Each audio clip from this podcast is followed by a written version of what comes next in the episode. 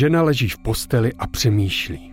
Jí jejího manžela pomalu, ale jistě začínají dohánět dluhy, které už nemají jak splácet. Mají tři malé děti a zároveň se nacházejí v dluhové pasti, ze které se nemají jak dostat. Najednou se v ložnici objeví její manžel, který přichází s řešením, jak svou rodinu zbaví utrpení.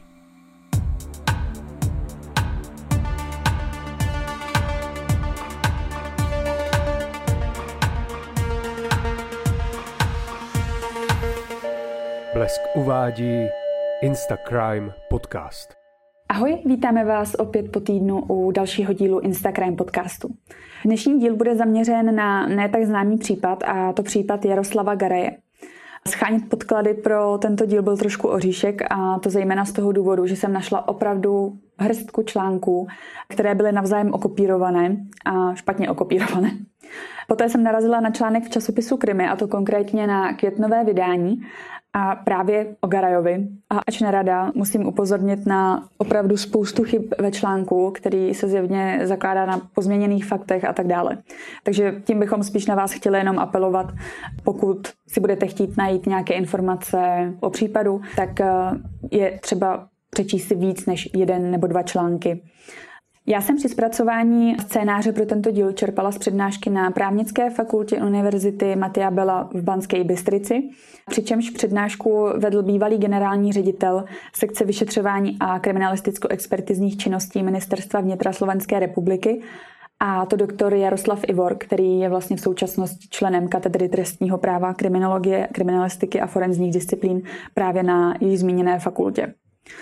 Peťo, začneme.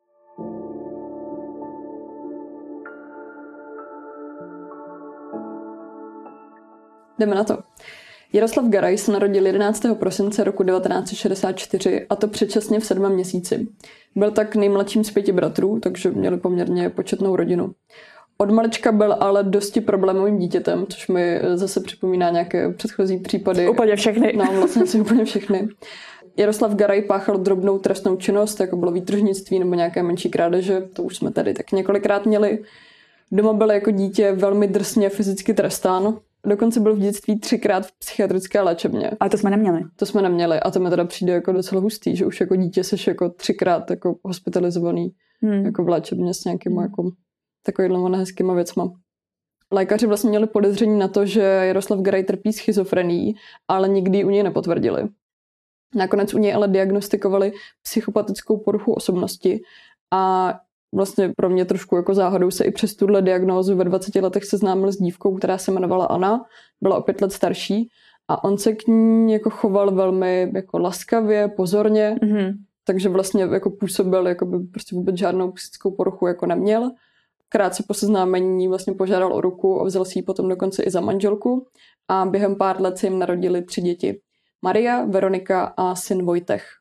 Všechno vypadalo idylicky, nicméně, kdyby to prostě byla šťastná rodinka, tak o tom tady asi dneska úplně mluvit nebudeme.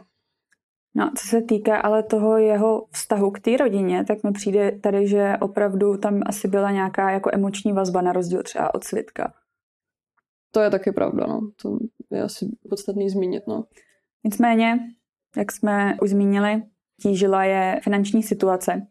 A Garaj pracoval jako strážník v továrně a po nějaké době byl odsouzen za pokus o vloupání spolu s jeho známým na dva roky, ale jelikož se dobře choval ve věznici, známe to, tak byl po šesti měsících podmíněně propuštěn za velmi dobré chování. Hmm. Prý tam hrál roli i fakt, že se mu měla narodit ta nejmladší dcera, ta Mária. A pak teprve až někdy ten Vojtech. V roce 1991 Garaj začne pracovat v obci Požehy jako krmič dobytka asi si umíme představit, že ta výplata úplně nemohla být slavná, těžko říct. Rozhodl se tedy spolu s manželkou, že začnou podnikat. Jejich podnikání se mělo zaměřovat na prodej stíracích losů. To je taky dobrý job. Jakože já si představím všechno. Jakože můžeš podnikat zleda s čím, ale že si řekneš, ty vole, tak, tak začneme podnikat. A víš s čím? Losy. Budeme dělat losy. Yes. Decit. Úplně jakože, no, nechápu. Obstarání vlastně těch potřebných dokumentů nebyl vůbec žádný problém, ani se tedy nebránilo tomu, aby teda začali podnikat a žít si na vysoké noze. No, však ani po dvou letech se jim podnikání nevyplácelo, nevydělávalo vlastně tolik peněz a už vůbec ne pro pětičlenou rodinu. A začali vlastně pomalu, ale jistě upadat do dluhu. Tady hlavně nastává průšvih v tom, že manželé, nechci říct, že o tom nevěděli, věděli, jenom s tím tak jako vojebávali, ale neodváděli daně z tržeb a podobně, což je samozřejmě ten největší průser, že jo, můžeš okrádat kde koho, ale jakmile okradeš stát, tak prostě to je velký špatný. Začínali se teda pak i zadlužovat a během toho období, o kterém se teď bavíme, tak jejich dluh se pohybuje okolo 150 tisíc korun. Byli tam věřitelé z minulosti, někteří samozřejmě souhlasili se splátkovým kalendářem, ale někteří vlastně chtěli peníze hned a vyhrožovali soudem, což pro ně muselo být jako velmi stresující, když máš tři malé děti. Manželé samozřejmě netušili, kde by takový velký finanční obnos pro splacení sehnali. Nebylo si vlastně ani od koho půjčit, protože od toho, od koho si bylo co půjčit, tak už si půjčili. Hmm. A, a znovu jim půjčit nechtěli. No, no jasně. No, Nebo takže... byla by to taková ta jako nekonečná spirála, jako půjčíš si, ale zase budeš dlužit. Půjč mi peníze, abych tě vrátil. Hmm. Půjč mi litr do desátého. no. A 4. února 1994 se od babičky vracely po měsíci všechny děti, tedy, jak si říkala na začátku, Veronika, Mária i syn Vojtech. A rodina se totiž chystala oslavit Veroniky svátek, který připadal, pokud se nemýlím, na 7. února. Takže vlastně tak nějak jako dopředu. Tato menší oslava se uskutečnila v jejich skromném duchu, ale prostě dodržovali to. Poté vlastně manželé uložili své děti ke spánku a večer samozřejmě, když šli do postele, tak přemýšleli, jak vlastně vyřešit tu bezvýchodnou situaci, která vlastně tam jako číhala všude kolem. Že jo. 5. února ráno stane otec rodiny, tedy náš Jarda, Stane velmi brzy a je jako první z rodiny vzhůru, šel se vysprchovat, přičemž vodu nevypustil a nechal ji ve vaně, což za chvíli pochopíme, že je docela důležitý point. On sám viděl vlastně pouze dva možné scénáře. Buď spáchá sebevraždu, nebo půjde do vězení za páchání té trestné činnosti a jeho manželka vlastně zůstane na ty tři děti sama. Nakonec se Garaj rozhodne pro úplný opak a to pro vyvraždění celé své rodiny.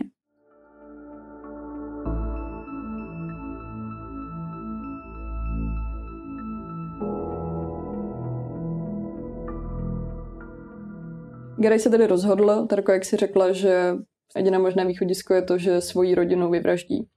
Přišel tedy do ložnice, kde byla jeho žena Anna a zeptal se jí, což se teda jako omlouvám, se to směju, ale přijde mi to jako vlastně hrozně úsměvný, že on si jí zeptal, jestli by nechtěla zemřít. A Jakože ráno čekáš cokoliv. Jako Úplně třeba, cokoliv. Dobré ráno, dobré ráno lásko. Hmm, dobrý, snídaničku, cigárko, kafičko. Nechceš umřít? No, jako ono to působí samozřejmě jako hrozně, ale já, když jsem si pročítala ten scénář, tak jsem si řekla, že mi to jako fakt hrozně nápadně připomíná kultovní scénu ze spolovače mrtvol, mm-hmm. kde se vlastně pan Copperfinger jako ptá té svojí lakme, nebo přijde za ní jakoby do koupelny a říká jí, co abych tě drahá oběsil. A já prostě nečetla a říkala jsem, to, to prostě zní úplně jak, jako, jak kdyby toho čerpal, víš, kdyby si to úplně nakoukal tu scénu nebo načet. Ty chlapy, jak jsou galantní, že? Stejně, no, že se zeptá, víš co? Krásný. Neřekne jako, oběsím tě, nebo utopím tě, se zeptá. No nicméně Anna mu na to zcela klidně odpověděla otázkou, jestli by se tady potom zvládl postarat o děti, což Garaj teda Aně slíbil, což mi přijde jako taky naprosto jako šílená reakce, jakože asi se jako uvědomovali teda tu vážnost jako té situace, že prostě neměli moc těch peněz a mm-hmm. ta situace není jako úplně dobrá, ale neumím si jako představit, v jaký prostě situaci musíš být, že takhle jako tomu svým partnerovi odpovíš. Co na to říct, no. No, co na to říct, no, odpovíš. Pak nastal pro mě zcela jako nepochopitelný moment, kdy si vlastně Garaj klekl na tu svoji manželku, přikryl jí obličej takovou jako bavlněnou plenou a začal jí škrtit. Ta plena tam byla z toho důvodu, že vlastně nesnesl jako pohled do té její tváře během toho, co hmm. jako jí škrtil a, a ona umírala. Důležité je podle mě zmínit, že Anna celou dobu ležela úplně jako klidně, odevzdaně a vůbec se mu jako nebránila, že tam ani potom jako zpětně nebyly nějaký stopy nějakého jako zápasu, nebo že by se s ním hmm. snažila nějak jako přetahovat, nebo něco prostě v klidu tam ležela a nechala se prostě usmrtit. Jako vlastně Což mi úplně může. nejde jako na rozum, přece jenom máš nějaký obraný mechanizmy automatický, že jo, že když nemůžeš dýchat, tak se snažíš nějak bránit prostě, nebo... Hm. Garay následně nasadil na hlavu igelitový pitlík, který u krku tou plenou vlastně svázel a poté odešel do obývacího pokoje, kde si sedl do křesla. Ideálně by to tady asi jako mohlo skončit, hmm. ale bohužel Garay pokračoval dál. Garay bohužel nějak nevyslyšel prozby své manželky, která se ho vlastně ptala, jestli se postará o ty děti, on to vzal trošku po svým. Do obývacího pokoje vlastně po chvíli přišla dcera Veronika, které v té době je, jsou pouhý čtyři roky a ptá se vlastně po mamince, jako to je klasicky, že jo, dítě se zbudí, jak kde má maminku a podobně. Gray řekne, že vlastně maminka ještě spí a poté vlastně svou čtyřletou dceru brutálně znásilní, způsobí mnohočetné vnitřní zranění, z nichž měla holčička následně podle vyjádření odborníků dokonce upadnout do bezvědomí. Takže tomu slově prostě něco hroznýho. Už jako samo o sobě. Na tož prostě pak z bolesti upadnou do bezvědomí. Garaj pak vlastně Veroniku zavlekl do koupelny, kde byla právě ta napuštěná vana a holčičku ve vaně utopí. Její tělo následně zabalil do prostěradla, položil ho na gauč a poté se vlastně vydá do pokoje za dcerou Márí, které byly pouze dva roky. Čekal jí bohužel stejný osud jako její sestřičku. Garaj opět svou malou dceru brutálně znásilní, utopí ve vaně a opět tělo zabalí do prostěradla. Nejspíš tuto chvíli uslyší Graj svého desetiměsíčního syna Vojtecha, jak pláče a syna teda vezme z postýlky a hodí ho do vany, kde se samozřejmě miminko utopí. Graj vypustil vodu a umyl si ruce. Do kalendáře pak následně zapíše vlastně u každého datum narození se vzkazem dnes v sobotu v 8 hodin zemřeli, aby už nemuseli trpět na tomhle světě. Oni budou v ráji a já v pekle. Za chvíli půjdu za nimi. Jaroslav Garaj.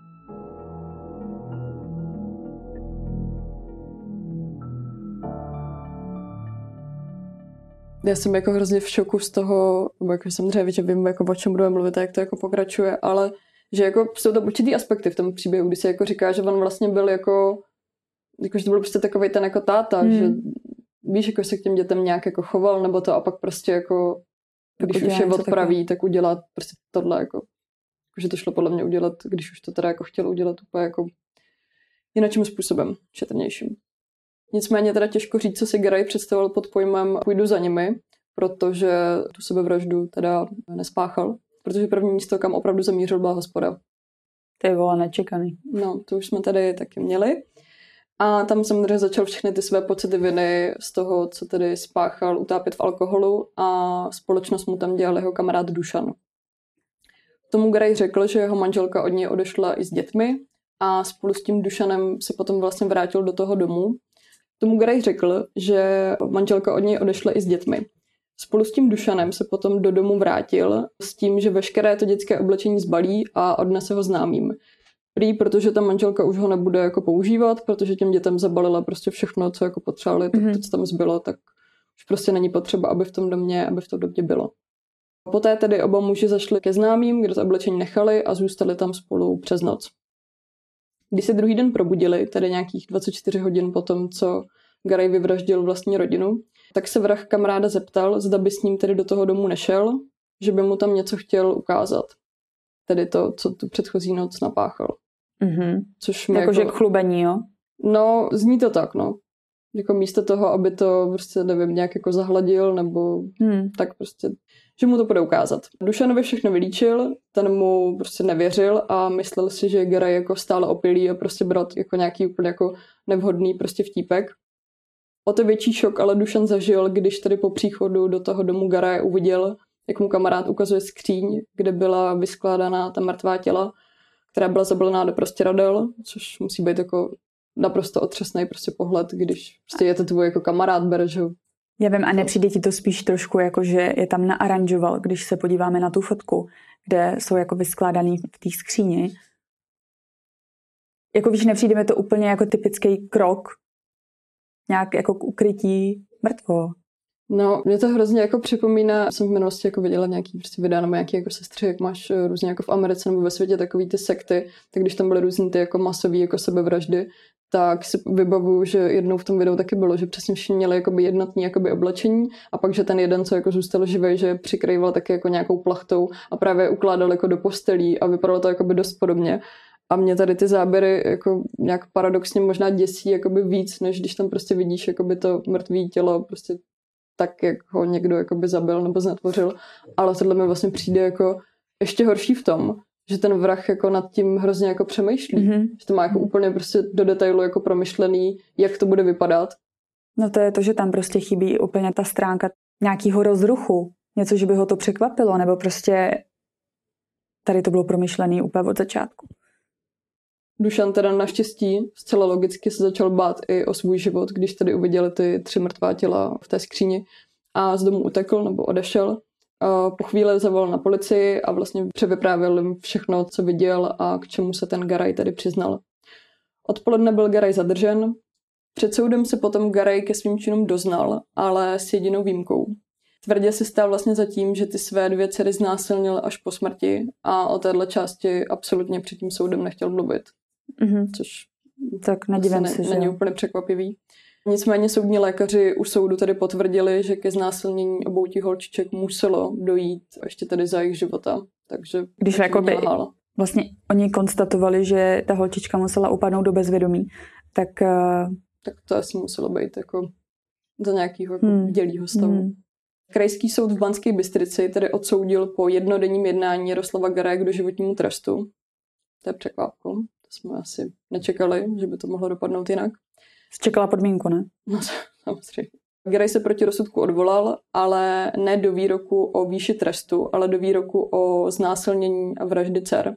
Poté však tedy to odvolání stáhl. Takže si asi uvědomil, že... Že to je úplně k ničemu. A hlavně ničemu. jako se odvolá jenom kvůli tomu, že, že se mě neznásilnil před smrtí, ale až po smrti. No. Gary si do dnešního dne odpikává životní trest a ačkoliv si vlastně mohl po 25 letech výkonu tedy toho trestu zažádat o podmínečné propuštění, tak to neudělal. To je asi jediná věc, za kterou ho lze jako pochválit víceméně. No. Jakože ale i kdyby si podal jako žádost o podmíněné propuštění. To neznamená, že ho jako propustí, že jo? Ano, to za prvý. A za druhý, co by takový člověk dělal? Jako vem si, rodinu si vyvraždil, nic nemá, takže možná pro něj jako je to, to nejlepší řešení a nejlepší výsledek, který ho mohl jako potkat. To asi jo. Nicméně pro zajímavost, zajímavostí je tady ta skutečnost, že v obci Požej, o které jsme se vlastně celou dobu bavili, kde je vlastně fakt pár domečků, tak eh, se tam vraždilo už dříve a to v září roku 1969, kdy Matuš Sivok podřezal své dvě děti a prý ho pronásledovali démoni. Mírně mi to nahazuje vibe v zajetí démonů nebo ve 3.15 zemřeš a podobně. Sivoka vlastně měla opustit manželka s tím, že měli dohromady šest dětí, ona mu nechala tři děti a děti ve věku dvou a čtyř let vlastně podřezal, jak jsem již říkala, a šestiletý syn vlastně přežil a to jenom díky tomu, že se mu podařilo vlastně vyskočit z okna a utíct do pole. Sám Sivok si nakonec podřezal hrdlo malá... Nepřemýšlím, co na to, co na to jako říct, no. Taká malá obec, že jo, a pak takový... Teď si vím, že tam máš nějaký starou sedlíky, který tam prostě žijou, jako, nevím, prostě 40, 50, 60 let, prostě celý život tráví v té vesnici a stanou se ti tam prostě dvě takovýhle jako... Takovýhle mordy. Šílený.